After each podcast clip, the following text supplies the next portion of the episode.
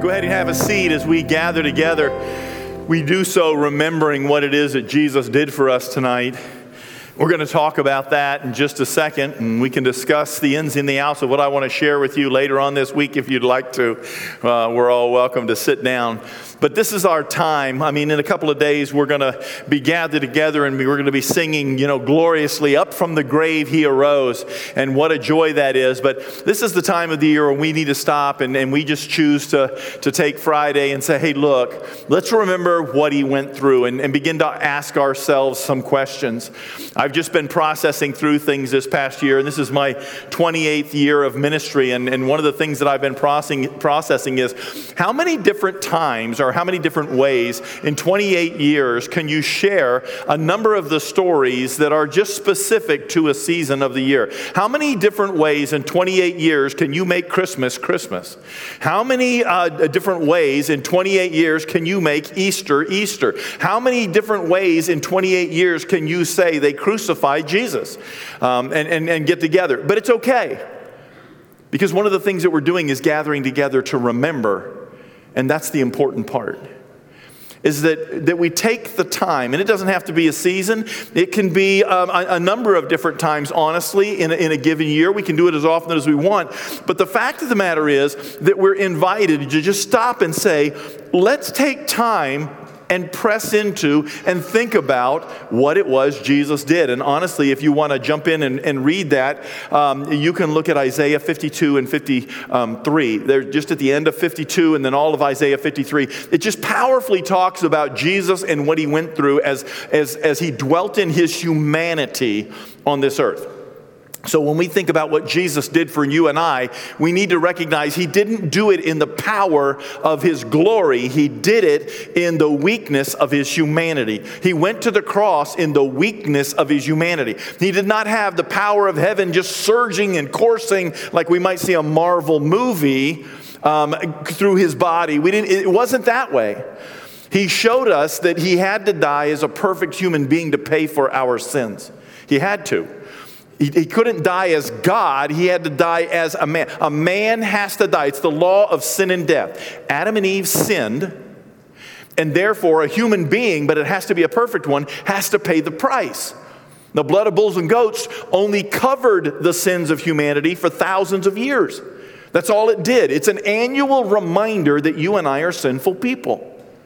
But Jesus came and took away the debt that we owed with a price that we could not afford to pay. It wasn't possible. And so I began to pray and say, Lord, 28 years, this is number 28. this is the 28th time that I've had the pleasure in a season of sharing, uh, you know, Easter. And, and God, what do you want to say?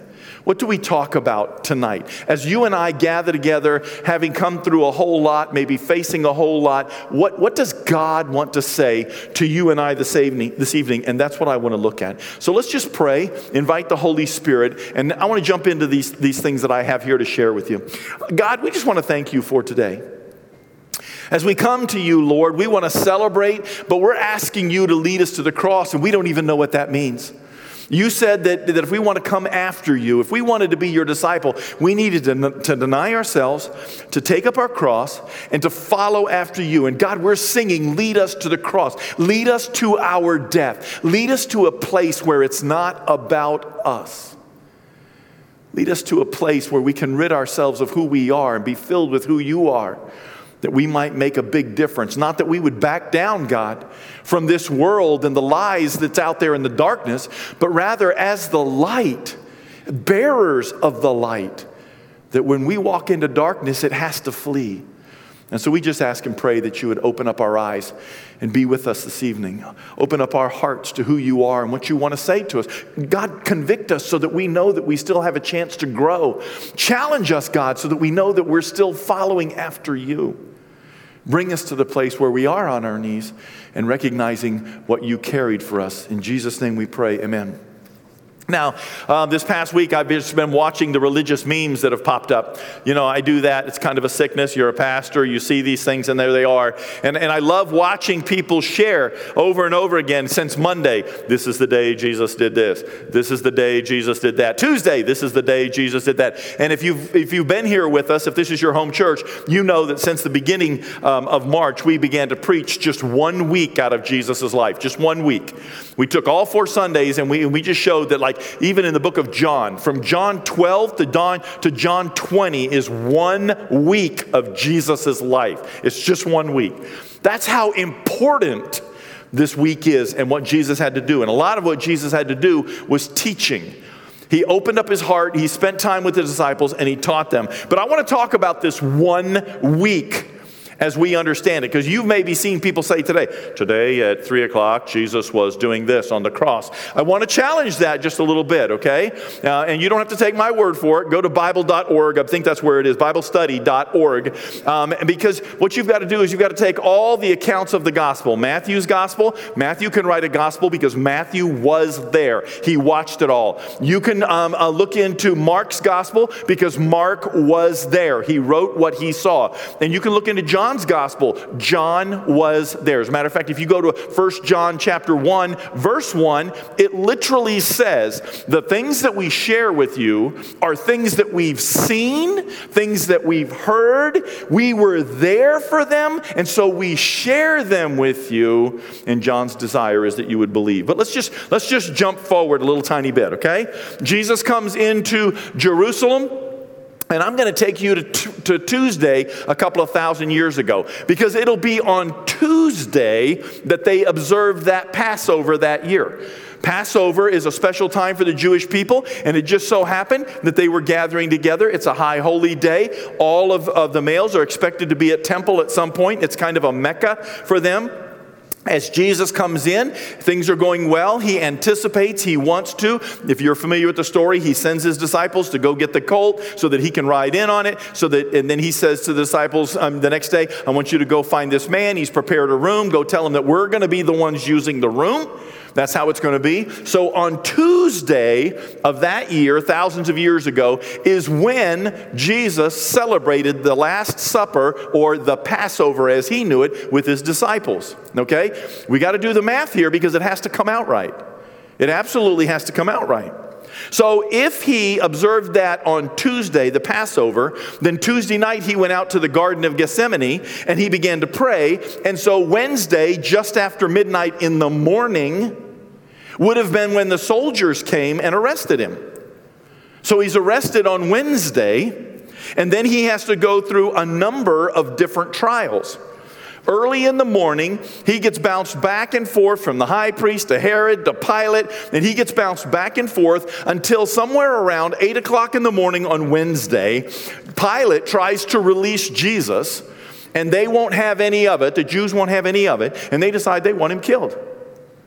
And then he's like, Well, I, I, can give you Barabbas. And they're like, We want Jesus. And they're like, What do you want me to do with Jesus? And they're like, Crucify him, crucify him, crucify him. Because the, the, the, uh, lead, the spiritual leaders want him dead.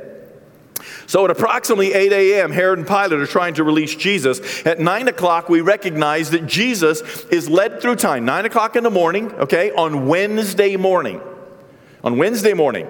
Nine o'clock in the morning, Jesus is led through Jerusalem and he's dragging his cross. Now, some people will say that he's dragging the physical whole cross, and some people will say, no, no, no. He's dragging the cross beam because the, the Romans would leave poles up to crucify people on because you don't want to keep dig, uh, dra- uh, digging holes and putting the main beam back in it. And then what they would do is lift him up on both sides after he's nailed to the cross beam and then settle the cross beam on top of the vertical. And that's what takes his elbow or his shoulders out of joint.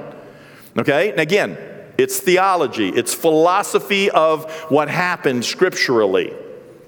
But we look at this picture and we see Jesus dragging the whole cross or the crossbeam of the cross that he's going to be nailed on through Jerusalem. According to Isaiah, he has already been beaten beyond the image of a human being. He does not look like a man. He is so bloody, his flesh is so torn that he can't carry it anymore. And so they grab a hold of Simon, Simon the Cyrene. Who happens to be there with his two sons, Alexander and Rufus. But they're there for Passover. And they see something going on, and this guy's dragging this cross, and clearly he's a criminal because this is what you do to criminals. And so the Romans grab Simon and say, You have to carry the cross. And that's a forgotten character in the crucifixion. Nobody preaches about Simon the Cyrene that, that had to carry Jesus' cross for him. But it's in the biblical, biblical account of people that saw it. And so he drags this cross. I don't know who was watching the boys, but he drags this cross up to Golgotha, and they, they nail Jesus on it at approximately nine o'clock in the morning.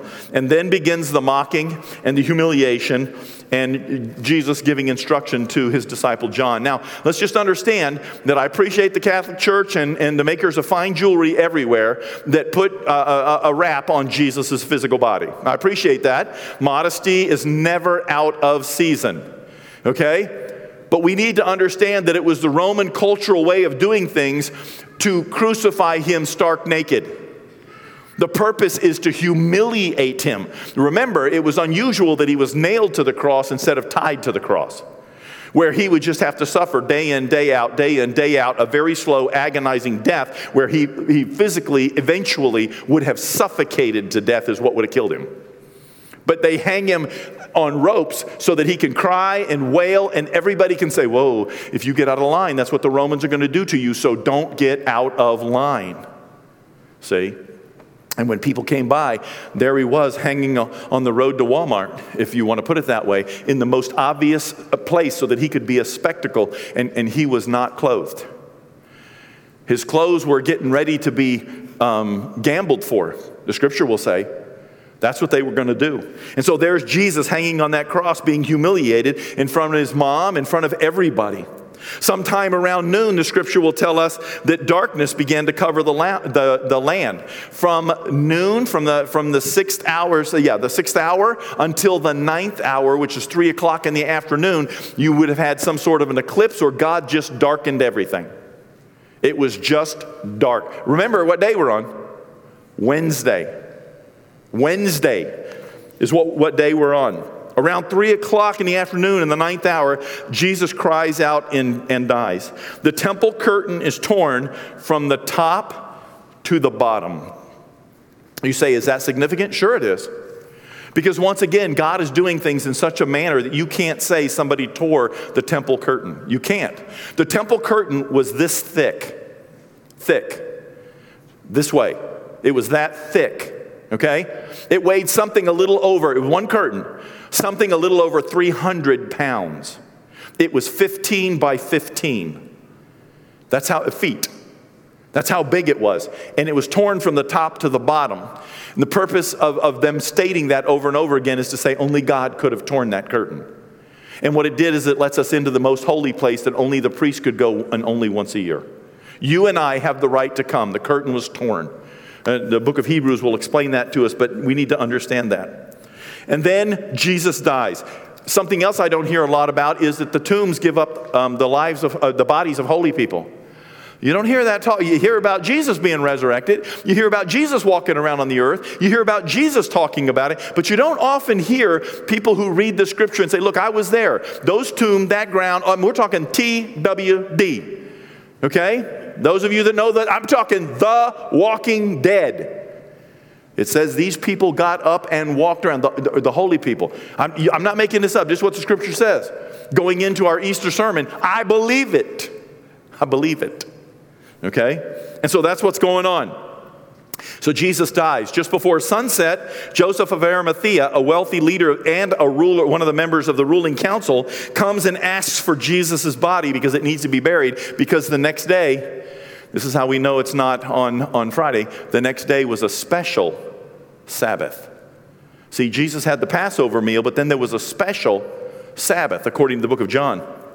And so, as, as uh, uh, Joseph of Arimathea shows up just before sunset on Wednesday to grab a hold of his body, a gentleman that we learned uh, uh, things about from John chapter 3 by the name of Nicodemus shows up with Joseph of Arimathea. And he helps him. It's important to understand that Nicodemus brought 75 pounds of spice and incense so that they could bury Jesus' body. Now, I'm just going to tell you right now, I put on some weight in COVID. I really don't want to be buried with an extra 75 pounds. I just want to be as trim as possible so that the trumpet blows, I'm out of there and nobody can get in front of me. Okay, the dead in Christ are going to rise, and I intend to come up out of the dirt if I don't get to rise after them because I'm still here on the earth. I believe that stuff. I really do. Thursday, excuse me, is the special Sabbath. Jewish leaders have the tomb sealed and guarded because they think that they might come steal the body and say, oh, look, he rose from the dead. Okay, and they want to make sure that that does not happen. Okay, Friday is a quiet day but it's also headed into a Sabbath. So you don't hear anything about Friday and Saturday. Friday at 6 o'clock in the evening, all the way till Saturday at 6 o'clock in the evening, is a normal Sabbath. And then on the first day of the week, on Sunday morning, they go to the tomb and the tomb is empty. Now, I'm telling you it's Wednesday because Jesus said that he had to be in the tomb for three days. Just as Noah, uh, excuse me, Jonah was in the belly of the whale for three days and three nights. So from Wednesday, you've got all day Thursday, all day Friday, all day Saturday, and then on Sunday morning, the tomb's empty. That's the only way it fits for them to come in on Sunday on the first day of the week. That's their first day of the week is Sunday, not Monday, and to find Jesus. And that's his life from Wednesday to Sunday that day. That wraps up our sermon series that's not a series. That's what it's called. Not a series. That talks about the whole week from the day he entered Jerusalem till his crucifixion. And this wraps that up right now. That's what was going on. The tomb is empty. Tuesday night, he was praying in the garden and he asked God, Please take this cup, Lord, if there is any other way to save Joe Wood. Please, let's find that way instead. But not my will be done, Lord. If this is the only way to do it, he said, I'm going to do it. The book of Hebrews says, Who but for the joy set before him endured the cross, scorning its shame, and then sat down at the right hand of the throne of grace. You're the joy set before him. You are. That cross wasn't joyful. You're the joyful. You're the joy that he was looking at. And it's important that we lay on that. You see, there was a time when Jesus said to his disciples, Have you been with me so long and you still don't understand what was going on? Because this wasn't the disciples' plan. Jesus hanging on the cross was not the disciples' plan. Their plan was kick the Romans out, set up a government, call a, a, a, a, capital, and, and let's set up offices, and can I please be in charge? James and John still thought it was an earthly kingdom when they were jockeying for positions in his cabinet. When Thomas the doubter is the one that said, He's going to die, it's all a waste of time, let's go to Ju- uh, Jerusalem so that we can die with him. And remember, he's the one that said, I don't believe until he shows up here. But he was still willing to go die with him. The disciples were astonished at Jesus' power over disease, blindness, crippledness, insight to the thoughts of men, the depth of the word of God, miracles, the feeding of people, the loving of people, and the offending of people. Because Jesus was, was no, he was not careful. He offended people. And he knew he was doing it. But the point being, these were disciples that watched him be crucified. These were disciples that reported to you and I, I was there. I saw that happen. And I'm telling you, it's the truth. They walked with God. Honestly, they should have known, right? He kept saying over and over and over and over again, this is what's going to happen. Three and a half years, they were stride for stride, miracle for miracle. They even cast out demons and healed people themselves when he sent them out. And they came back and said, You're never going to believe it. And he said, Whoa, whoa, whoa. Don't try to convince me of that. Let's just be glad that your, your names are written down in the Lamb's book of life. That's more important than casting out demons and doing miracles. So, how do you describe walking with God when it's Wednesday and your Jesus is hanging on a cross? How do you describe that?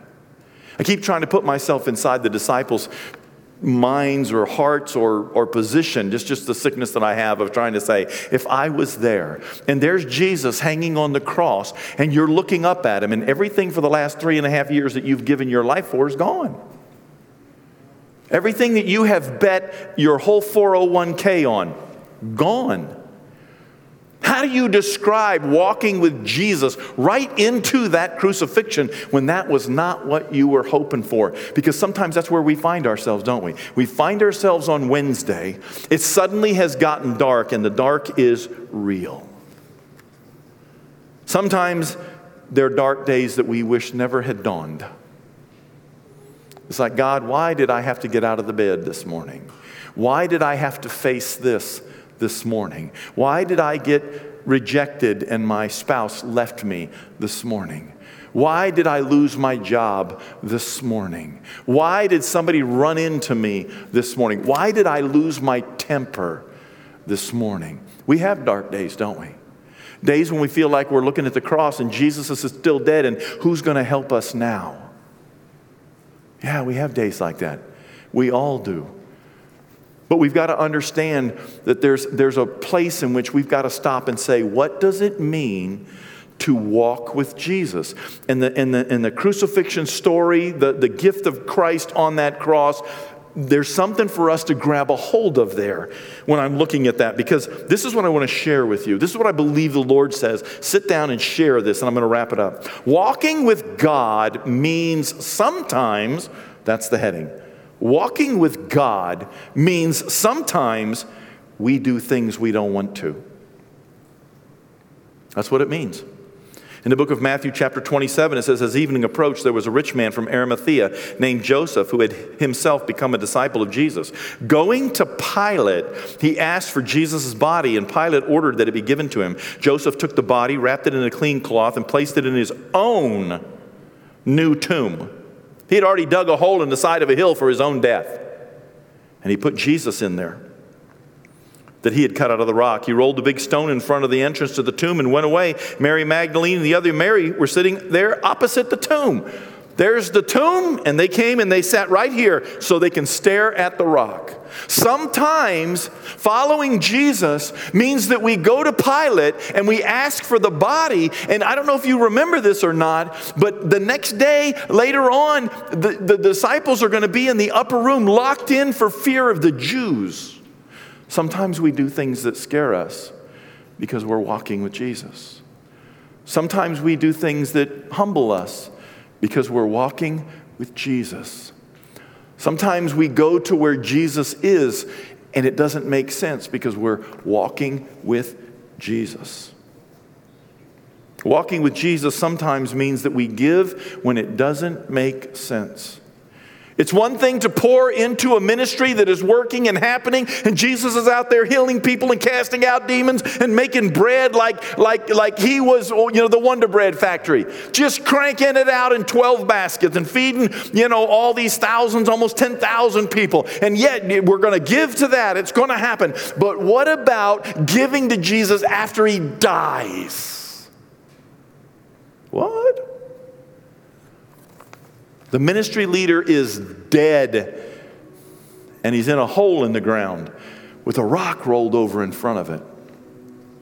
And the scripture says, He, that being Joseph of Arimathea, was accompanied by Nicodemus, the guy that earlier visited Jesus at night because he didn't want anybody to know that he believed.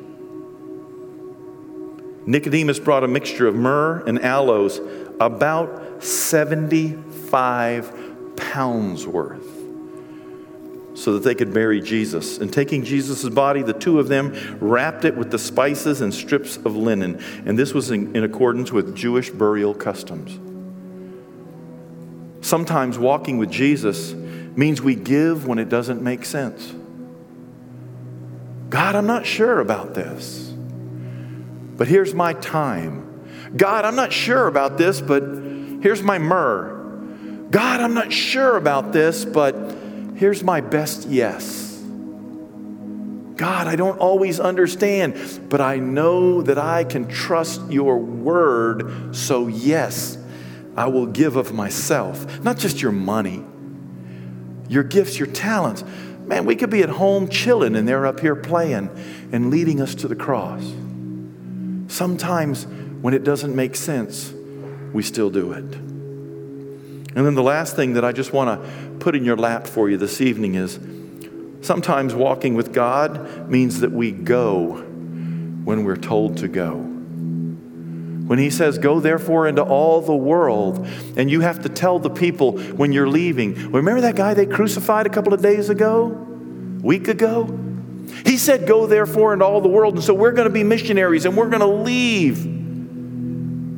And they said, Well, that doesn't make any sense. He's dead. No, he's alive. That doesn't make any sense either because that doesn't happen. What do you mean alive? I watched them kill him and bury him. We saw him alive. And so sometimes it means that we go. The angel of the Lord in Matthew 28 said to the women, Don't be afraid, for I know that you are looking for Jesus who was crucified. He's not here. He's not here. He's not dead. He's not still on the cross. He's not in the tomb. He's not here. He's risen just as he said. Come and see where he was. Come and see where he used to be. Come and see where he hung out while he was down in hell preaching to those that died in the days of Noah. Come see where his body laid when he abandoned it before he came back and filled it and raised that physical body from the dead. Come here. Come see where he was, and then go quickly and tell his disciples, He is risen from the dead is going, and is going ahead of you into Galilee. There you will see him. Now I have told you, ladies. So the women hurried away from the tomb, afraid. You want me to go tell Peter and John that Jesus rose from the dead, that the tomb was open and empty, and that some guy said that he's alive, but, you know, I didn't see him? You want me to be the one to bear that news and look stupid? Yeah. Don't be afraid. That's what he said. Why does he have to tell her not to be afraid? Because I don't want to be the one sharing that information. They're going to lock you up. He says, So the women hurried from the tomb, afraid yet filled with joy, and ran to tell the disciples. Sometimes following Jesus means we go when we're told to go? Where do you find yourself in this whole story tonight? Because John says this about his account of Jesus' life. Jesus performed many, many other signs in the presence of his disciples, which are not recorded in this book. This is what our worship leader, MJ, read to us just a little bit. But John says, I wrote this whole letter to you so that you might believe that Jesus is the Messiah, the Son of God, and that by believing, you might have life in his name you might be saved from hell, but saved into a perissos life. John 10 10. A perissos life. Yeah. John was there. John saw it all. He saw it all.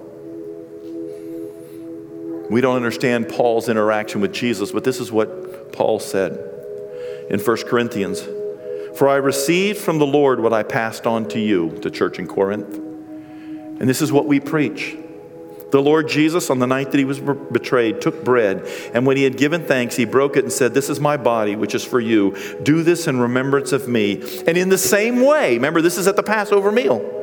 And in the same way, after supper, he took up that cup, that one um, community communion cup, that one cup that had wine in it. It had real wine in it. And, and saying, This cup is the cup of the new covenant in my blood. Do this whenever you drink it in remembrance of me. For whenever you eat this bread and drink this cup, you proclaim the Lord's death until he comes.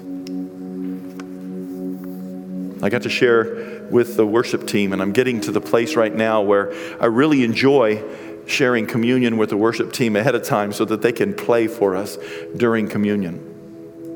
And I hope that as you walked in, you got one of these. And if you didn't, you can run, run like the wind, and go get one. But on the night that he was arrested, he took up that bread and he broke it. And he said, This is my body broken for you. So peel off just the clear plastic first. Took me a long time to figure these things out. And take this little wafer out that's made with unleavened bread. I'd like to call it a cookie, but it's not really a cookie because there's no sugar in it. If it was a cookie, there would be sugar. But this bread represents the body of Jesus. And I'm just going to be honest with you. I think they broke off a hunk. I don't think they got a little tidbit, a little mouse bit. I think they got a hunk. you know, but that's okay. That's okay. We remember that this bread from the Passover Seder meal represents the body of the lamb that was taken into the house, that was broken and killed, excuse me, for our salvation. And that's what Jesus did. He said, This pays the penalty for your sin. You don't have to pay the penalty over and over. We don't take this to get rid of sin. We take this to remember that we don't have to take this to get rid of sin. That's why. Because Jesus paid the price that did not cover our sin, it paid completely for our sin 2,000 years ago. He said, This is my body. Take and eat and remember the horrible price that was paid for our salvation. This frees us from the law of sin and death. Let's eat it.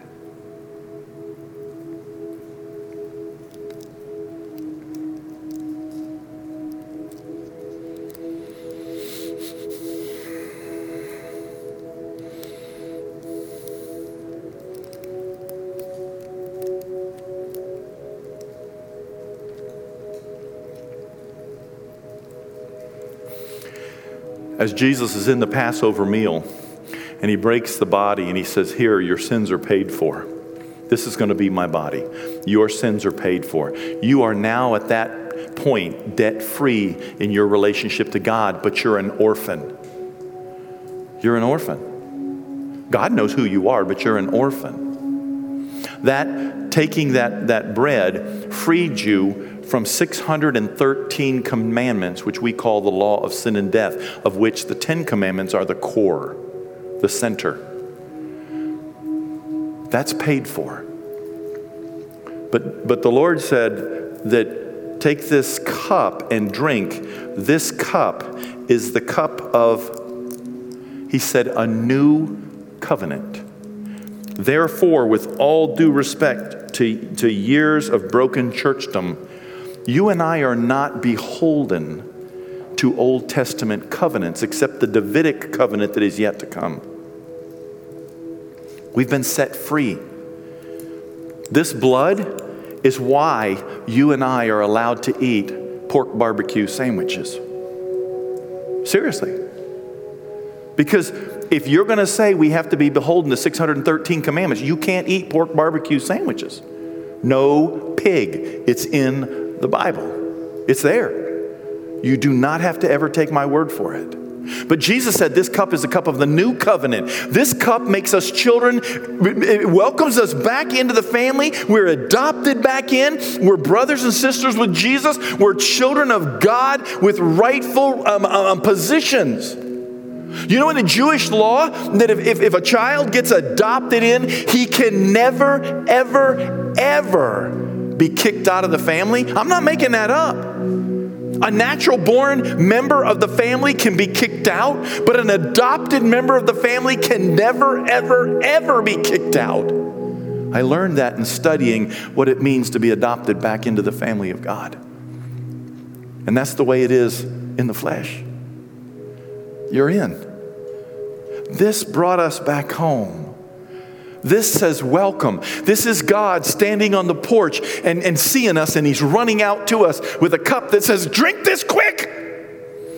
My son is home. My daughter is home. Jesus said, Drink this. This is my blood. You are now members of the family because what I did for you, because I love you. Because love is not an emotion, it's a verb. It's physically what you do. And Jesus was about to let them, willingly let them do horrible things to his physical body. You know why? Because he loved you. At your worst, he loved you. At your best, he didn't love you anymore because he, he paid a price that you can't top. He went all in for you. He doesn't have anything more because he gave everything he had his life. So take and drink this and recognize as you do it that you are welcomed back into the family of God.